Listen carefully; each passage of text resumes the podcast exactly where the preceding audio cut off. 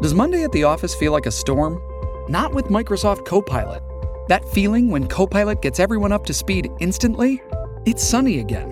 When Copilot simplifies complex data so your teams can act, that sun's shining on a beach. And when Copilot uncovers hidden insights, you're on that beach with your people and you find buried treasure. That's Microsoft Copilot. Learn more at Microsoft.com/slash AI for all. Survivor 46 is here, and so is On Fire, the only official Survivor podcast. And we have a twist this season. The winner of Survivor 45, Dee Valladares, will be joining us every week. We're going behind the scenes of the biggest moments, the how and the why things happen, and the strategy and analysis you can only get from someone like me, a Survivor winner. Listen to On Fire, the official Survivor podcast, wherever you get your podcasts. Hello and welcome to another episode of the Long Shot Podcast. I am Duncan Robinson and I am here with my good friend and co-host Davis Patrick Reid. Davis, how we doing? Great, especially after this conversation we just had with Russ. I feel like I'm in a mentally better place than I was before. Yeah, well, let's just get right to it. I mean, you mentioned Russ. Uh, he's talking about the legendary, uh, and if he's not legendary before this interview, he might be after. Right. Uh, Russ Rausch I guess I define him. Well, I define him first as a friend, uh, but then secondary, uh, he's a well, actually, probably first he's a father. Secondary, he's a friend, Yeah, um, and then third, he's a I guess a mental performance training coach. Uh, he wears a lot of different hats, uh, and he does it very well, I will say. Uh, we, we had a really interesting conversation talking a lot about the brain, talking a lot about optimizing performance, optimizing the, the mind, the human body, uh, and everything in between, and how it relates to obviously athletics and performing at a high level. But really, it was about a whole lot more than that. Uh, just being happy and, and you know trying to maximize every single day an opportunity and, and bring joy uh, to the the rat race that is life. Newsflash: I am not a professional athlete, but this conversation absolutely applies to those who are not. So I encourage everybody to dial up this episode, strap up for a hell of a ride. Uh, because we go all over the place. Really, we're just talking about life. Yeah, uh, which is honestly our favorite thing to do is just talk about life. Uh, also, want to apologize that we're releasing this a day late. Uh, the NBA schedule got the best of us in, in some respects, so uh, took a little while to get this one out. But we hope you enjoy it. And also, um, Russ is com- Russ's company is Vision Pursue. Um, can be found at visionpursue.com. Or if you're interested in booking Russ in any capacity, uh, whether that's for a, a, athletic group, a team, uh, or you know he does a lot of business and uh, sort of like corporate events uh, as well. Please, please do so. I promise you, you will not be uh, disappointed. It's Russ R U S S at visionpursue.com. Dot com uh, is where you can find him, or you can reach out to us in the long shot, and we would be happy to to make that connection as well. But uh, without further ado, here's Russ.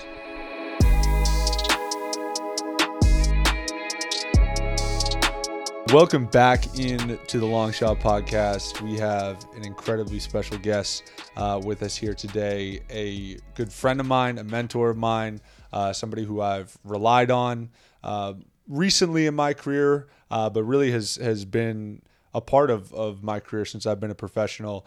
Uh, his name is Russ Rausch. Russ, thanks for joining us, man. Hey, man, great to be with you, Duncan, as always. No, no, for sure. So Russ is uh, the creator and founder of Vision Pursue, uh, which is a mental performance training program uh, that exists in app form. Uh, also goes around and speaks with with athletes, uh, you know, high level entertainers, uh, businesses, all sorts of different things.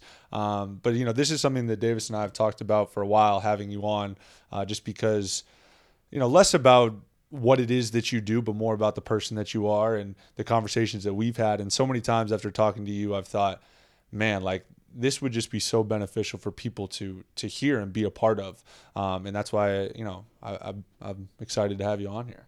Well, man, uh, that's great to hear. To have you say that about me makes me feel wonderful, and uh, I'm glad you've had that. It's been that impact on you. Appreciate it, man. No, for sure. Um, if you don't mind, we'll just start off. Talk a little bit about uh, Vision Pursue, kind of how you got into the the space? I know you have like kind of a business background, um, but but more so, what dragged you into you know doing mental performance training and, and how it's kind of grown for you over the years? Yeah, it kind of grew out of my own misery, I guess you'd say. So I'm a small town kid from Kansas. I was the first one to go to college in my family. Uh, just fast forward all the way to my corporate career. I'm here in Chicago in my early 40s. I'm fairly successful, especially com- you know compared to where I thought I would be. I wasn't even planning on going to college. Here I'm in Chicago. I have a nice office. I've traveled around the world. I've, you know, it's not like I'm rolling in money or anything, but I'm living a, a good life, yeah. and yet I feel miserable. And I remember sitting in my office and thinking, what's the point of doing all this shit if I don't feel any better than this? And I started thinking, okay, well, another five, ten years is going to pass. My career is going to advance, but what's going to change in terms of the way I'm experiencing my life? And I didn't know what to do about it, but that was the kernel of something's wrong and I need to fix it. And then over a period of years, just at some point I got into neuroscience. And what I mean by that is I read a book and then I started watching YouTube videos and I got really into how the brain's working. And what I started to understand, the way I was experiencing life, had a lot more to do with what was going on in here, and vis-a-vis my automatic thoughts and my emotions, these chemicals that go through your body. That's what your life experiences, way more than what goes on outward. And so once I started getting into that, uh, I started learning things about what was happening to me, like beating myself up and replaying things over and over again, the stuff that most of us deal with. I started realizing what was happening, why it was happening, that there was a purpose why that was going on, why my brain was doing that. And I learned how to start to be able to control that and to train my brain so my brain would operate a little differently. And so that's how I started down the path, and it became such a passion. And then I started to change myself, and I just figured, you know, I could teach other people how to do this. And as far as I can see, almost everybody needs it as I started to talk right. to people about this. And so that's how it started a passion, a hobby, a passion. And then I started a business, and then it just kind of grew from there. For sure. I, I have a very distinct memory of the first time I met you. Uh, it was my rookie year, uh, Miami Heat training camp. We were at in Boca, up in Boca, and uh, you know, Spo would bring in different speakers, and you were one of the people that he was bringing in. And it was really interesting because just prior to you coming in and speaking to us, we had somebody kind of in your same sort of space. I guess you could say. I'm not going to say who it was or whatever, but they were talking about maximizing performance. And one of the things that they were talking about was, you know, when you're you're shooting free throws or you're shooting threes or you're going through practice, visualize you know this perfect situation. Visual, visualize you know exactly the way you want to feel. Visualize how the ball feels in your hands all this sort of stuff. And you know a couple hours later you come in and you have this entirely different perspective on the exact same thing which is optimizing performance. And yours was very much the opposite. Instead of visualize what what perfect feels like it was this shift of embrace the worst possible outcomes. And and understand in, in many ways expect the worst possible outcomes because they're going to happen. Whether you're the best in the world whether you're a fifth grader whatever it is train your mind to expect that. And i remember you used the traffic example of uh, you know the I, I, don't remember exactly what it is but basically that or actually you tell it uh, the the expectation of being stuck in traffic versus not um, and, and, how if you tell somebody you know it's going to be 20 minutes versus it's going to be you know 15 the person who ends up stuck in traffic and it takes 20 ends up being significantly more pissed off. And it's just that that one shift in expectation yeah, it's so interesting when you think about a lot of what happens in sports performance. It is this, and kind of in life, you know, visualize what you want, have this picture of it happening, and you'll kind of draw it to you like the universe is going to give it to you, you know, that sort of thing. In fact, when I first started on this path, that's kind of the path you run into because so many people are talking like that. And when you start looking at the neuroscience, you realize that that's not going to work. that's first, and then you start thinking about it logically. It doesn't even make any sense and so it really comes down to, and to give that traffic example, because everybody can relate to that, I'm glad you brought it up. I love it. What I ask is okay, it's a 30 minute driving experiment. You're going to drive for 30 minutes, and it's going to be bad traffic, bad drivers, a bad experience. And you take two groups of people. The first group, you tell them This is going to be an hour and really bad. And then they do the 30 minute drive and it's bad. And then you measure them for stress. The second group, you say this is going to be 15 minutes and easy. And then it's 30 minutes and hard. And then you measure them for stress. And I always ask the question, and the answer is a little bit uh, surprising, but I'll ask which group do you think experiences more stress? And I'll just ask you guys that. So, what do you think? It's A or B? The the group that has the expectation that it's going to be a simple drive. You would agree? Yeah. Yeah, for those of you watching on YouTube, Duncan and I are sharing a mic, so it's not that easy for us to respond at the same time. But yes, I would I would agree. I also now that I have the mic, I want to take full advantage of it. I also want to point out, also from Kansas, studied neuroscience and behavior. So in some weird parallel universe, we might be the same. You're person. Kansas dude? Where are you from, man? I'm from Lenexa, Kansas. Right on. Johnson County. JC, my, my JC. business partner who we have to talk about, Jon McGraw. Awesome dude, played in the NFL for 10 years. Uh, he is lives in Kansas. He's from Kansas and he lives in Johnson County. I love running across Kansans. There's nothing better. Well, he's the best dude ever. You got to meet him.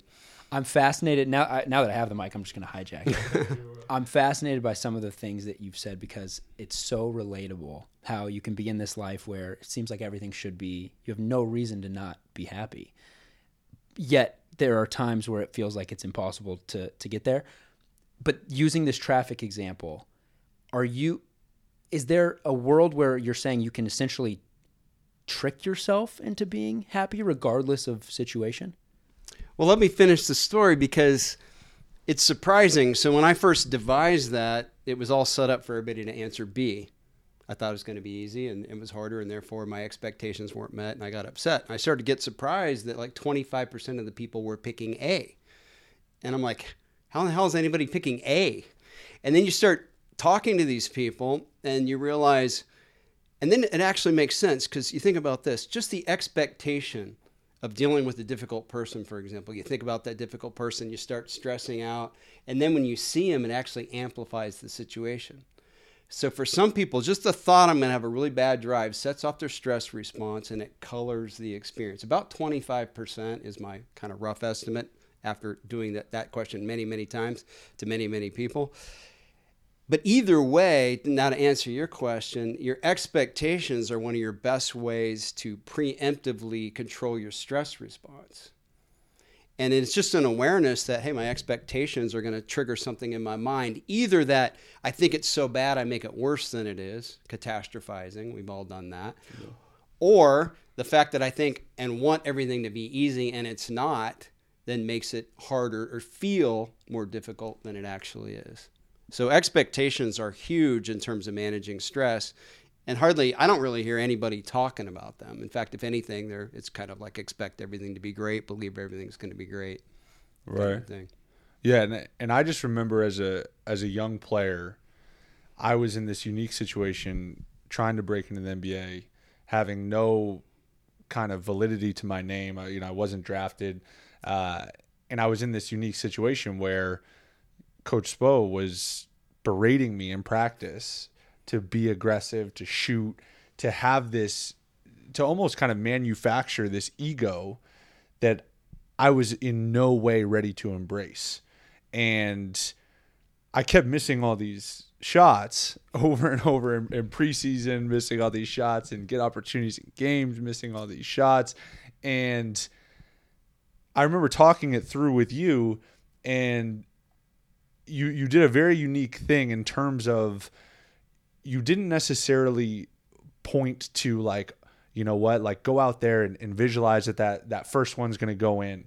Instead it was like all right in some way you're you're now kind of impervious to pain because you're you've you've you've already fucked up basically. Yeah. uh, is one which is like okay check that box but two understand that like in so many ways you're kind of playing the long game with this and, and build the resolve to like to wrestle with this sort of adversity. And and don't be don't have this idea that you have to be level-headed always through the chaos. Because I, I would have these moments where my my competitiveness would boil over and and I always you know looked up to these athletes that were just calm cool collected at all times.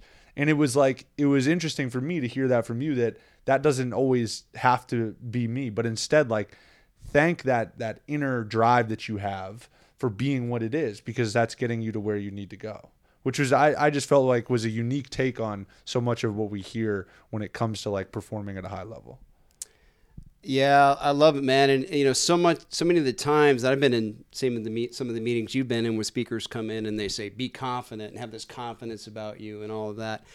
And when you think about that, you know, how the fuck do you do that? You know, you either feel confident or you don't feel confident. You cannot manufacture that. You can sit there and kind of hype yourself up and get in a stance or whatever people talk about body posture. And if you're feeling like shit and you're not confident, it ain't gonna work. And I remember so vividly. In fact, I wish I, I got rid of my phone. I have text from you. If you remember it, you said, I just came out. It was after the game. You said, after halftime, I missed every single warm up shot. That's never happened to me in my life before. But you knew, like, it didn't matter. It doesn't, you, you put so much emotion and stock in, am I making shots and how am I feeling? And kind of my big thing is it doesn't matter how you feel you can make shots or you can do whatever you're doing. You can make speeches. You can do whatever it is that you do, no matter how you feel. And then you have this real confidence, and you're not in your own mind of trying to feel a certain way. Instead, you're realizing, fuck, I can do this no matter how I feel. And I think that's kind of a lot of what we talked about. And then also just saying, like, I'm sure people will tell you, hey, a three is a three, no matter if you're at, no matter where you're at, you right. can do it. So, no, a three is not a three if it's preseason, you're trying to make an NBA team or your first NBA game or all that, it's going to feel different and it's supposed to feel different, but it doesn't matter how it feels. So if I don't know if that, if you remember all that, but that's kind of the, how I think about it with you and really with a lot of players that I, I'm working with and business executives for that matter. No, I, I do remember it because for me, it was an interesting process because actually both of us are classic overthinkers, right? And, and as a result, I've gotten so, routine oriented and driven. And some of it's out of I, I just like to have a routine, but the other part of it is born out of I need everything to be exactly the way it is so that I can perform to a high level. And I've not I haven't done away with that because I still very much have a routine and part of it is I just I like having the rhythm of it. But I have done away with this idea that like, you know, I, I have to make a shot from here, here, and here before I play a game. Like the, the kind of like superstitious stuff because you, you you pointed to exactly that. It's like I've had games where I've gone out and missed every single shot in warmups and then played great. And I've had games where I've gone out and and made every single shot in warmups and then the game starts and I can't make a shot. So it's like at, at a certain point you're basically throwing out like okay, a warm up is what it is, but it it really doesn't matter and it certainly doesn't dictate performance the way that we we all in our minds think that it does. In the moment that we get start to get hung up on, okay, I shot it well in warmups, or I didn't shoot it well in warmups. Now you're you know maybe stressing over, am I not going to play well this that or whatever. You're just adding all these different aspects to a game where instead of we, we really should be working to simplify. And, and one thing that I've learned over time is that like shooting, like ball handling, these are skills that you can actually grow and develop, which is a lot of what your app is about. A lot of what um, you know you you preach in when you go and speak to these these different people. Yeah, there's there's so much in expectations, and one of the things I remember having this conversation with you was how many shots if you shoot 10 threes in a game how many do you have to make to feel good about it and when I asked three point shooters that question, the number ends up being now they think about it analytically and they might come up with four because everybody knows 40% is good. But I go, no, fuck that. Like, what makes you feel good? You're going to feel good that you missed six, especially if you got 10 pretty good looks. And I think the answer always ends up being about six. It's hard to scoff. I remember you saying this. It's hard to scoff if I if I make six. And so that's another thing about the brain is where four is excellence in a, in a particular game, it may not feel that way at all, depending on the looks you get and all of that. So you have to realize your brain always wants you to be up a notch from even excellence, maybe the greatest ever. And instead of thinking that's a bad thing, you realize that's a good thing. I have an inner dog that wants to make six. So you thank that inner dog, but you can also bring it back and go, hey, but I make, there's days I'm going to make three. There's days I'm going to make two. There's going to, days I'm going to make one. Sometimes I'm going to make six or seven. So in the long run, you realize that over time, if I have the ability, and some people don't, right? You can't be delusional. I'm going to end up where I need to be as long as I don't get all twisted up on every game, every situation, and I just roll with however I'm feeling and know I can make shots no matter how. And just one other thing I'll say, because I've asked every group of athletes I've ever been around this question, and you alluded to it. Have you ever rolled into a game feeling totally confident, totally in the zone, and then you sucked? Yes. Every hand goes up. Yeah. Have you ever rolled in feeling like shit and you're completely out of sorts and you rocked it? Every hand goes up. And I could go vice versa too. Right. And uh, so that speaks to what you're talking about. And so much of that is different than what a lot of people out there are saying. Yeah, I think the the 10 threes example, obviously, given my profession and, and the way that I play, particularly hit home for me in a unique way because it also it helped me paint a picture of how fickle statistics are in the short term and on an individual game to game basis where it's like you know I go 3 of 10 and I'm I'm terrible. And maybe two of those shots felt so pure and they were perfect reps that hit back rim in and out whatever. Okay now all of a sudden two of those go in i'm five of ten and i am that's that's 50% from three on high volume. Even if one of the two goes in that's 40% from three on high, high volume. That is damn good.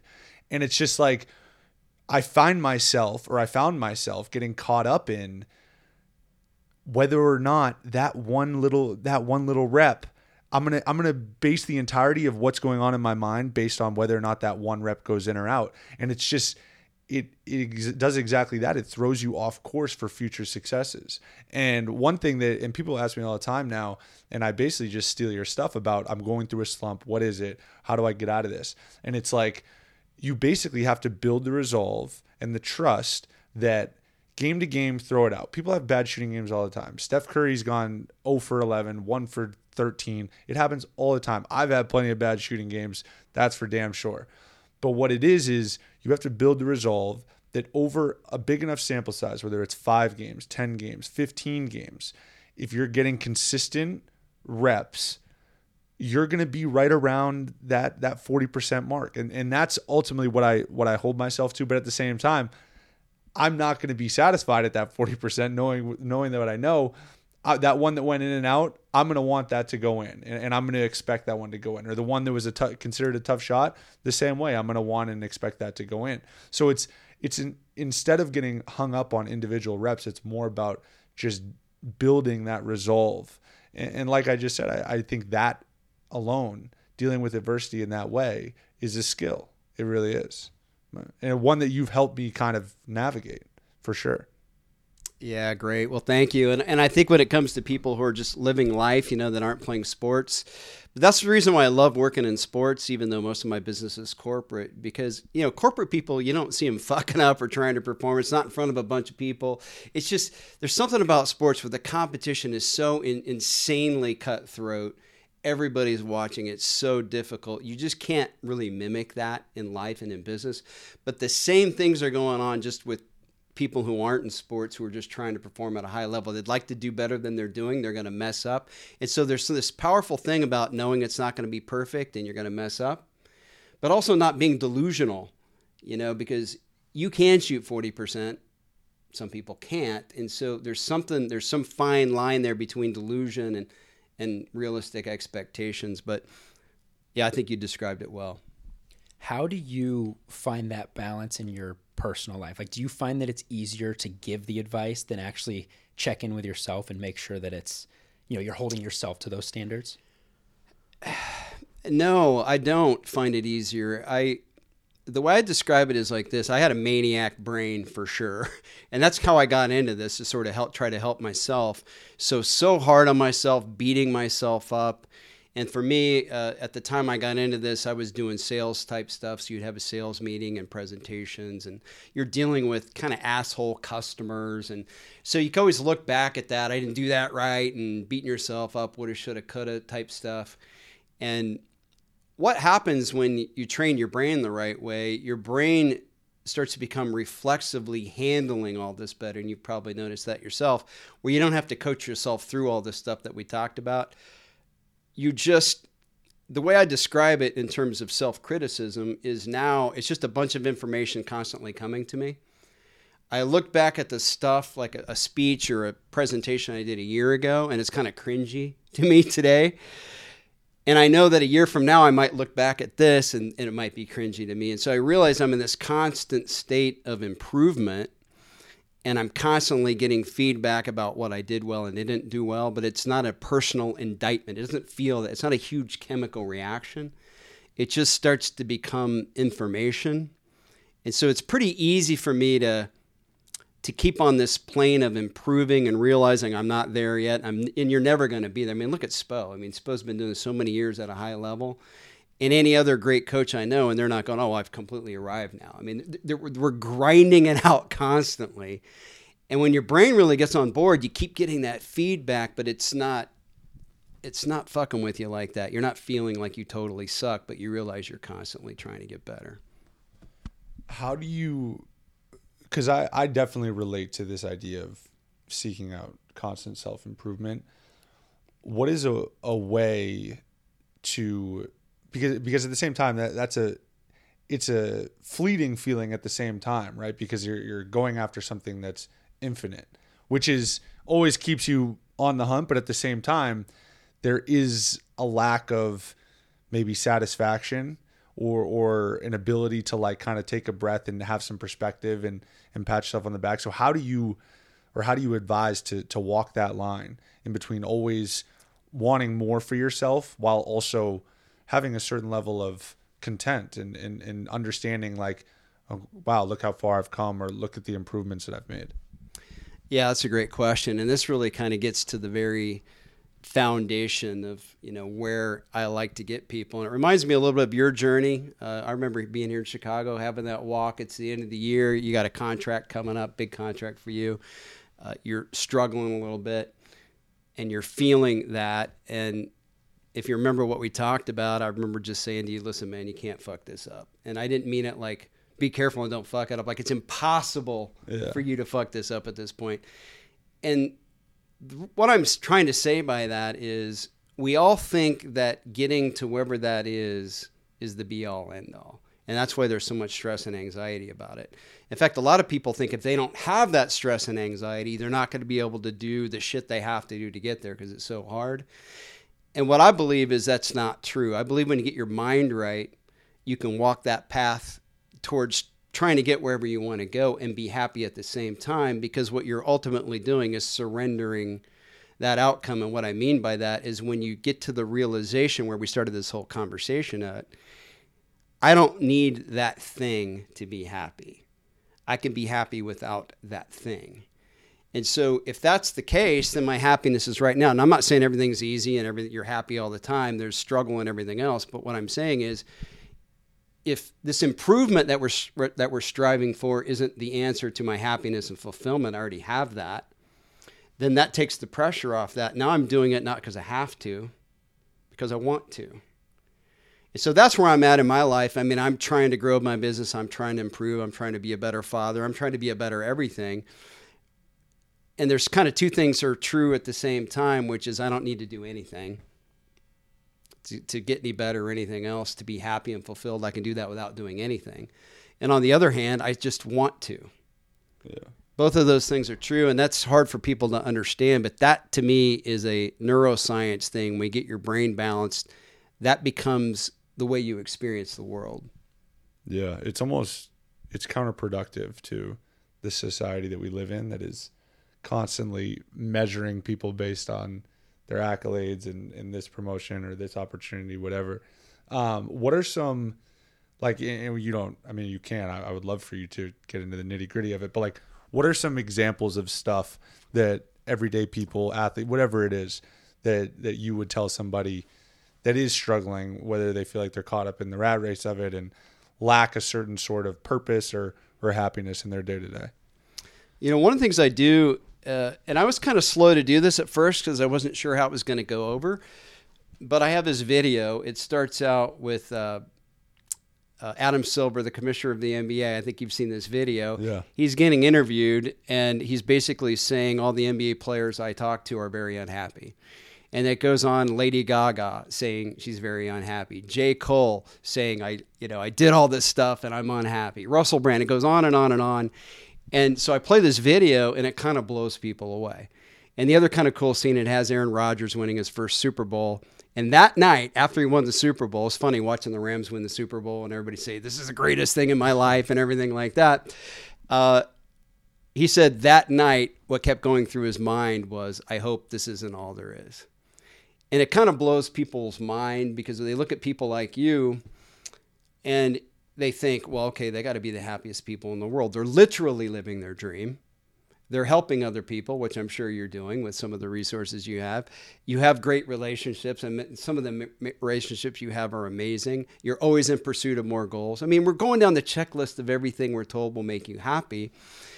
And so that really helps people to realize it isn't out there, it's in here. So that's the starting point. And then number two, then you teach them, okay, why are you unhappy? It's because of your thought patterns, and your thought patterns are usually what went wrong and what could go wrong and how I'm not good enough. And it's all really self absorbed. Think about how narcissistic our thinking is. If we don't get the lunch, our lunch the way we ordered it, we're pissed off, even though maybe, you know, hundreds of people, thousands of people are dying in Europe right now. And it's nothing's ever good enough. Now that sounds bad and that's why people say the ego is bad, but that's good. That's the left hemisphere of your brain. You have to have that because if you're not learning from the past or planning for the future, if you don't care about yourself or your team or your family, and you're concerned about everybody else in the world, how are you going to get anything done? If everything think everything's great all the time, how are you ever going to improve? And so you have to make friends with that part of your brain. And then you also have to connect to another part of your brain that has a very different perspective, the right hemisphere where it's not about the past and the future. It's about right here, right now. That's how it operates. It's not about me, it's about we or something bigger than any of us. And everything's great as it is. And so that's a beautiful place to be, and that's what the right hemisphere experience is. And so it's a matter of balancing those two because one's not better than the other. You don't prefer one over the other, they're both there, and you need them both.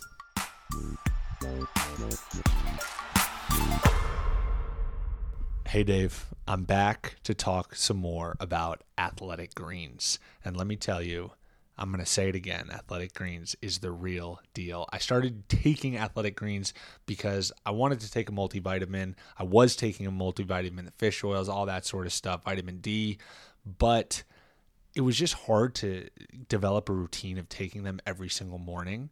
And I also don't drink coffee in the morning. It's not really something that I do. So I felt like Athletic Greens was the perfect alternative because it was going to give me energy in the morning, which it does, and it checks the boxes for all my multivitamins and all my greens for the day. I still eat some greens on top of it, but everything on top of it is just supplemental at this point. It's unbelievable for your gut health, your energy. Uh, there's no nasty chemicals or artificial anything, and it actually tastes really good. I've gotten to really, really like the taste. Uh, it helps your sweet sleep quality, your recovery time, uh, mental clarity, mental health, everything. It's just a, a, prime example of eat good, feel good. Uh, and I'm just a huge fan of, of athletic greens. I was already a massive fan, but I've started to put it in an Athletic Greens water bottle that I now have. And so I'm shaking up the water and the scoop of AG1 in that water bottle.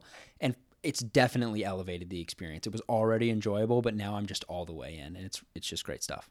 So, right now, it's time to reclaim your health, and we are here to help you do so.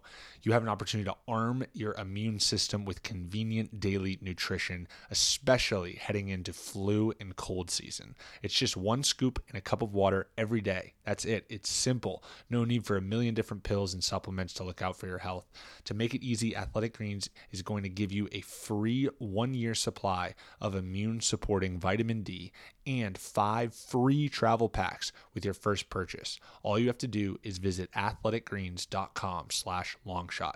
Again, that is athleticgreens.com slash longshot to take ownership over your health and pick up the ultimate daily nutritional insurance. Getting engaged is a moment worth cherishing. A one-of-a-kind ring that you design at Blue Nile can help your love sparkle. Just choose your diamond and setting. When you've found the one, you'll get it delivered right to your door. Finding the right engagement ring can be nerve wracking. At Blue Nile, you'll have the expert guidance needed and a diamond guarantee that ensures you're getting the highest quality at the best price. Cherish all of life's moments and save up to 30% at BlueNile.com. That's BlueNile.com. I remember uh, you and I, one thing that was totally unique. We hopped on a Zoom and we just we analyzed photographs and pictures, um, and, and were these elaborate pictures of landscapes. And to be honest with you, I, I you don't even know exactly what you're doing or, or what you're looking at, and the direction is basically just to to observe and to be very diligent about what it is you're looking at and uh, you know take into account every aspect of of the photo and it's exactly that and, and actually dave as you kind of like said it in a way it felt like i was basically just tricking myself to activate a part of my brain that was being neglected. And at, in this moment of being caught up in all these you know the the rat races of of and, and mind you I, I I live a an incredible life and I don't I don't say for a second that I don't but it, it's it is relative. In the same way you know the NBA season is a grind in its own unique way uh, and the challenges that come with it. And I feel like I have this propensity to get caught everybody does on this kind of default setting of just kind of navigating the the world throughout it. And uh, just a moment to like kind of take a pause and look at those photos caused my my mind and my brain to, to think in a way that was just different and, and challenged me in, in just a little bit of a different way and, and almost created a, a refreshed perspective that I felt truly. Yeah, you know, the neuroscientist who led the way on all this is Dr. Jill Bolte Taylor. She has a very famous TED talk. And what was cool about her experience, she's here she's a neuroscientist at Harvard. She loses her left hemisphere. She has a blood clot. It shuts down. It takes 7 years to recover, and she only has the right hemisphere. So this unique situation of a neuroanatomist be able to experience that. And then she heals the left heel. So what she talks about is what I just described the left versus the right and the way they perceive the world, the difference, and she lived it for seven years. And so when I have you and others look at pictures, I love doing this exercise because if, if I went through it with you or anyone else, or even myself, you're all twisted up about something, whatever it is that's keeping you up at night. And then I'll have people, okay, write down what you think about this, what you think you need to do about it, how heavy does it feel. Then they do it. Then we look at these pictures, and what the pictures is doing, it's activating your right hemisphere because the right hemisphere thinks in pictures. So I'll have them look at pictures, I'll ask them questions, things will surface, and then I'll go, okay, how do you feel about it now? And write down what you should do about it now. And they'll get a totally different answer.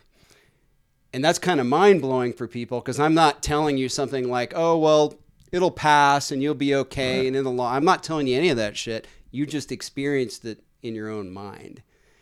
And this is really crucial when it comes to this whole thing of enjoying your life. You have to be able to access that right hemisphere.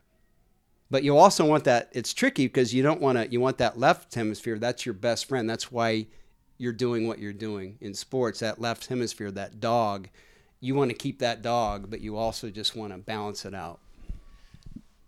Hearing you talk about this stuff is, it's taken me back to my undergrad experience studying neuroscience. And some of it, honestly, I don't know how to phrase this without sounding just cynical, but some of it is scary. It's almost like it waters down the experience to just really, it's just our brains experiencing this balance of chemicals.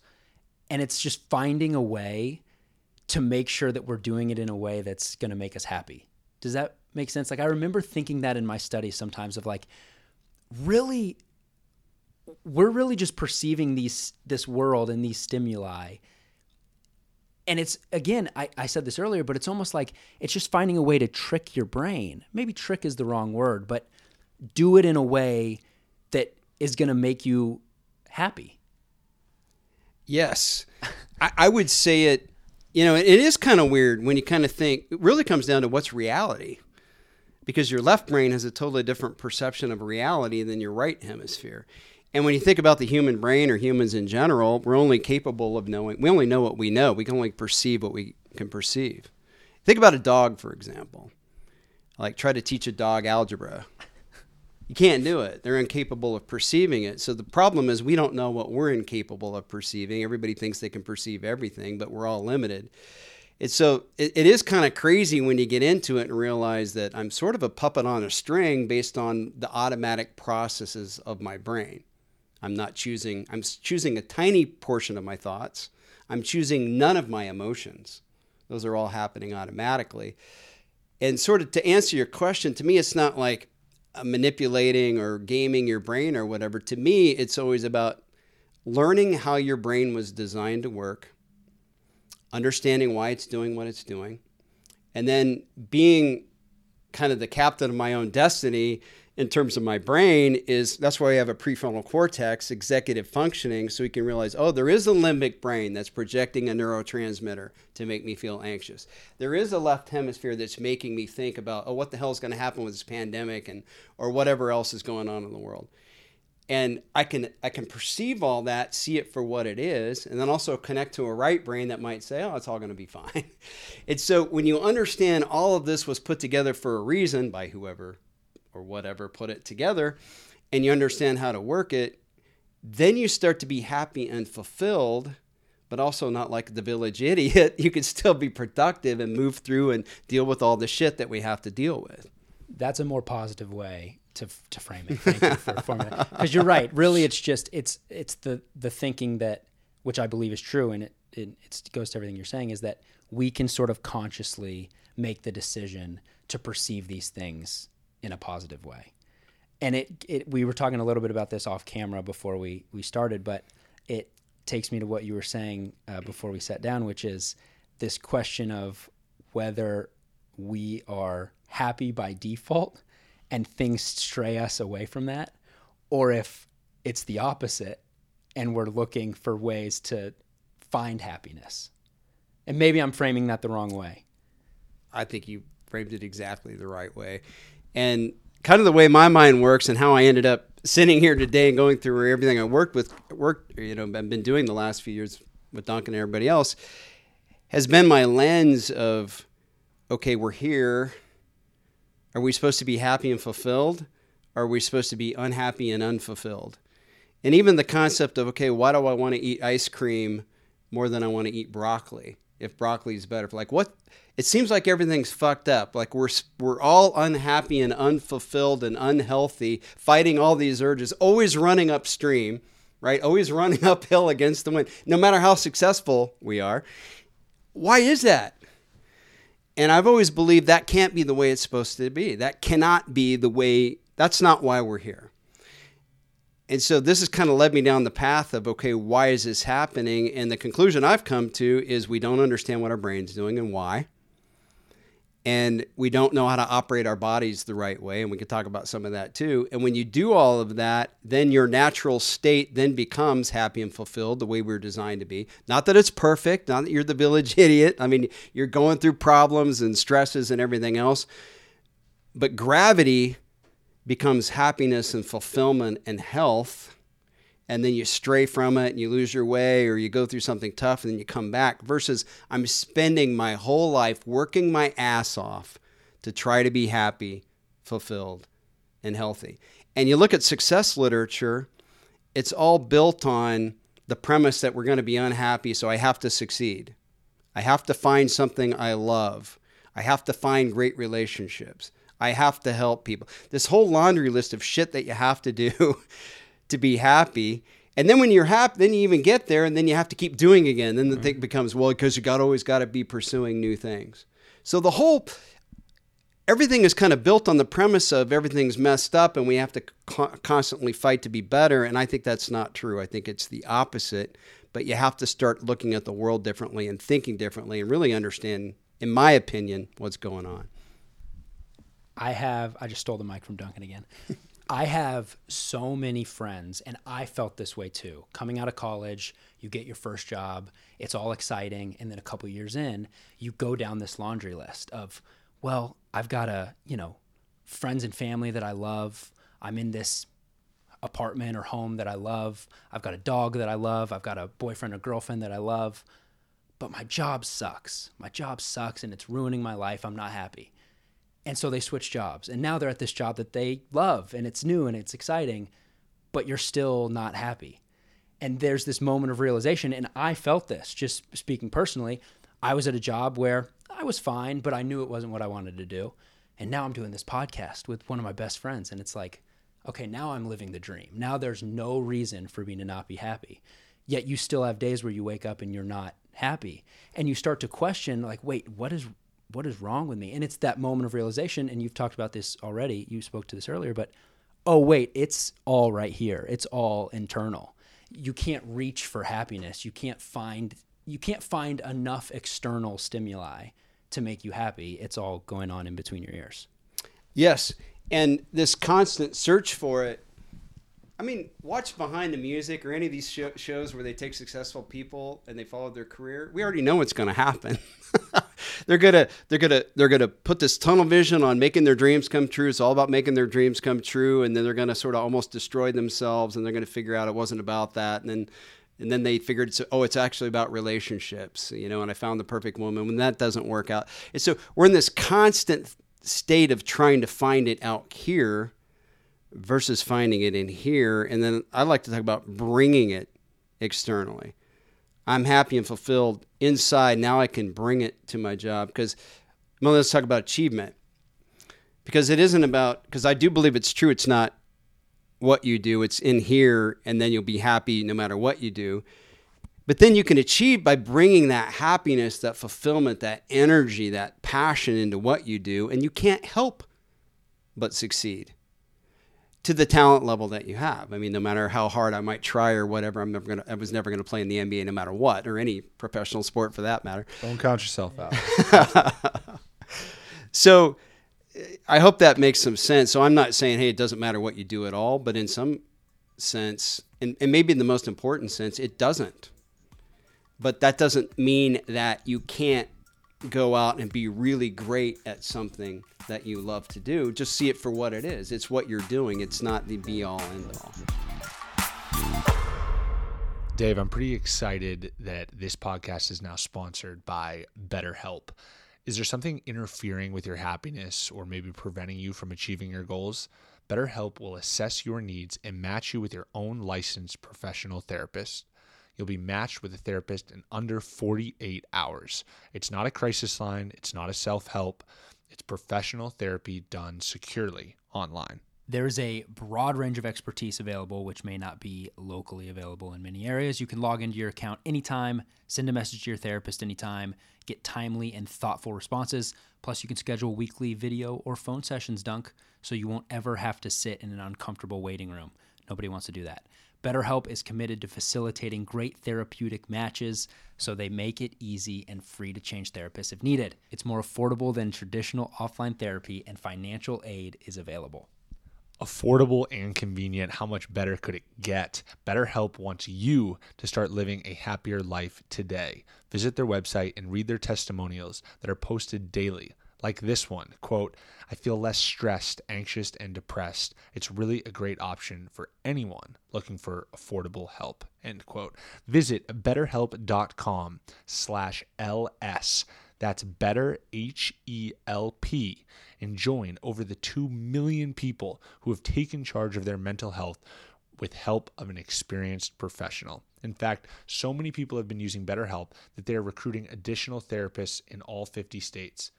Special offer for Longshot fans. Get 10% off your first month at betterhelp.com slash LS. Better your life today. Hey, it's Kaley Cuoco for Priceline. Ready to go to your happy place for a happy price? Well, why didn't you say so? Just download the Priceline app right now and save up to 60% on hotels. So whether it's Cousin Kevin's Kazoo concert in Kansas City, go Kevin, or Becky's Bachelorette Bash in Bermuda, you never have to miss a trip ever again. So download the Priceline app today. Your savings are waiting. Go to your happy place for a happy price.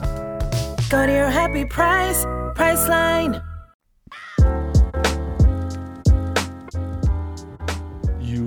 Referenced a little bit, um, just briefly, about optimizing your body, and it's something that you and I have texted back and forth about recently.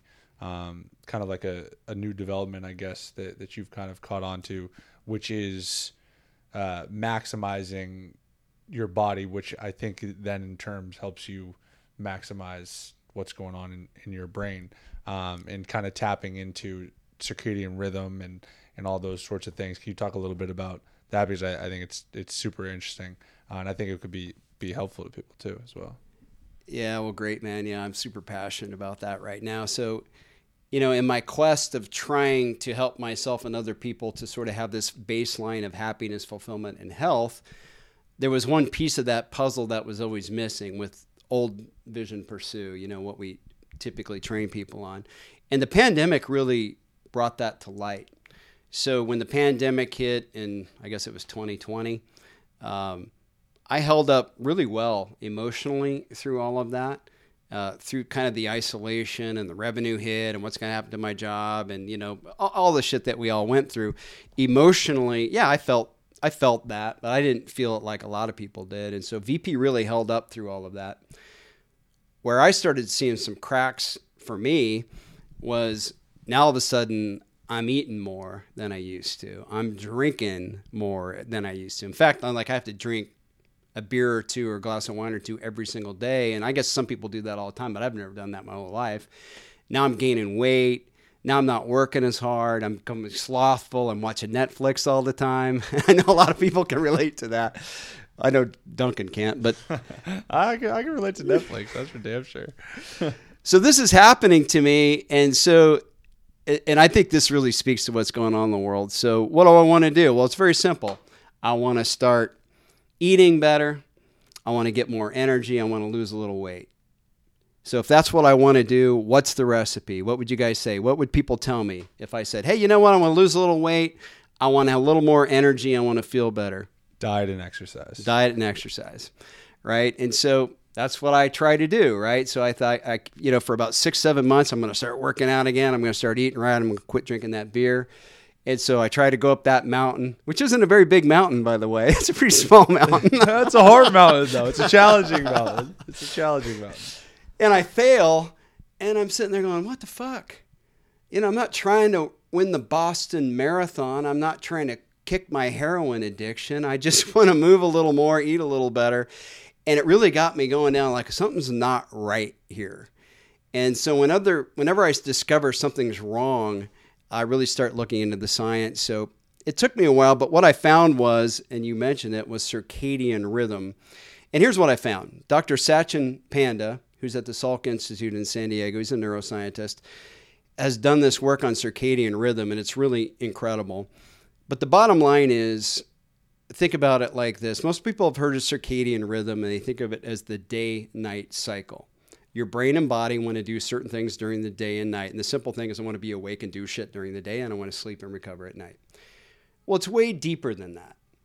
So, what happens is you have a cluster of neurons in your hypothalamus. It's called the suprachiasmatic nucleus. whatever that. Love that. For whatever that's Good worth. Stuff. But here's what's important about it it sets the clock in your every cell in your body. And I think of it like this the cells in your body are little workers that want to make your body, they want to optimize your body. They want to detoxify you. They want to fight off disease, you know, for immunity and that sort of thing. They want to digest your food and optimize your energy and your nutrition. They want to they want to do all these amazing things. But they can't do them unless you allow this circadian rhythm to work. There are no alternatives to it. In other words, you can't do you can't diet and exercise your way out of this. So there are three things that there are many things you can do for circadian rhythm, but I think there are three that really make the difference, and we're teaching people about them. One is getting morning light. Because what happens is the way this these cluster of neurons get activated is through light. Light comes in through the eyes. It releases a neurochemical, or actually a, a hormone, or some sort of chemical that starts the clock and then proteins are released through every cell of the body, which synchronizes all those clocks. This is only going to happen if you get the right amount of light, and the best way to get that is sunlight. So, getting light in the morning is one of the most important things you can do for your health. How many people know that? Yeah, I love that. That's oh. I, actually uh, your your boy Huberman. Uh, I was recently listening to a podcast, and he was talking about the importance of uh, early morning, just 15 minutes of sunlight and uh, he actually. I, sh- I probably could, should have put together that he was relating it to circadian rhythm, but just the importance of, of what that can do to the balance of your body. And actually, I think he made the point of uh, being jet lagged is an example of your circadian rhythm being completely out of sorts, and that feeling of being groggy, lethargic, um, is exactly that. It, it's that your your basic internal clock has no idea what's going on, and, and and seeing that light in the morning is what kind of stabilizes. It sounds like Starts the whole system up. yeah. You know, the, the system, the, these workers can't do their job if you don't, they're like shift workers. They want to start and stop on shifts and they need enough time to do their work. Love that. And morning light is like number one. That's the first thing. And think about how simple that is to do. Super, yeah. And that doesn't matter. I mean, obviously, it's it's easier for me being in sunny South Florida. Is that just any sort of like, what if you're you're in Chicago? What if you're in the Northeast? Is, is it still morning light? Is that is that still going to be enough? Yeah. The photons are out there. There's plenty of photons out there, even on a cloudy day, that ah, are going to start that up. So, That's good to know. All right, but you do need to be outside without sunglasses, got it. but you can be in the shade. Gotcha. So that's one. Two, and a lot of people have heard about this intermittent fasting or time restricted eating. Now, when I heard about that, in fact, it was funny because I was traveling with the Heat maybe four years ago, maybe five years ago, and I was with a few of the coaches, and we were all kind of talking shit about intermittent fasting, like it was some kind of stupid fad. Uh, well, it turns out it's not a fad. maybe it is a fad, but there's really hard science behind it. But bottom line is, at least 12 hours of contiguous not eating or fasting, which means 12 hours when you can eat and 12 hours when you can't, allows these cells in their body to really do all this work. To detoxify, to repair, and do all that. And if you don't, if you don't give them time to do it, they simply won't do it.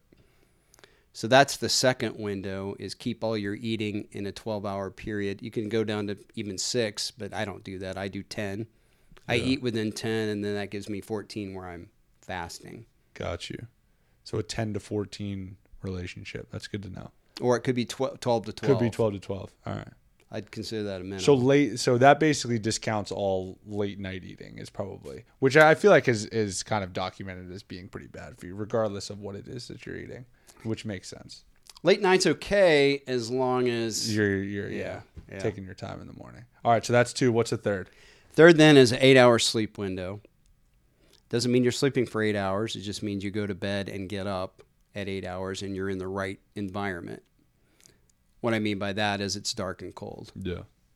Got So those are the three windows, and if you do those three windows, not perfectly, but if you start to pay attention to that and do that, all of a sudden these things, these cracks in my armor that I was noticing, all of a sudden your energy goes up. Your your urges to eat and drink start to radically change. Your urge is actually then to go out and move, not to sit around. And so it starts to change everything because your body's getting what it needs. And that was kind of the missing piece to the puzzle. You can understand your left brain, your right brain, your limbic brain, kind of VP 1.0 stuff that we've always talked about. But you're still missing a real important piece if you're not paying attention to your circadian rhythm. where does exercise fall into this? Because just speaking for myself, I definitely feel better about myself, and maybe this says more about me than the human body, when I have gotten a sweat in or when I've gotten a workout in. It just seems as if my day is undoubtedly more positive afterwards. So, exercise clearly good for you.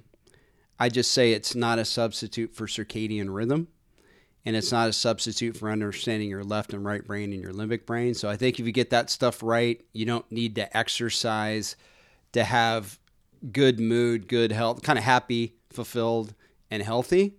However, the, the good news is when you get your circadian rhythm right, exercise becomes something you have an urge to do versus something you're making yourself do. So it becomes very easy then to get out and move, whether you want to be hardcore in, in, in amazing shape or you just want to get outside and move around for an hour a day. It just will start happening naturally. I love that. That's good stuff. Um, well, Russ, thank you so much for joining us, man. I, as always, I, I always learn a whole lot uh, whenever we get together. So, thank you for coming on, and uh, yeah, I think a lot of people take a lot from from everything you've shared. So I appreciate it. Man, it's good being with both of you, and thanks for having me.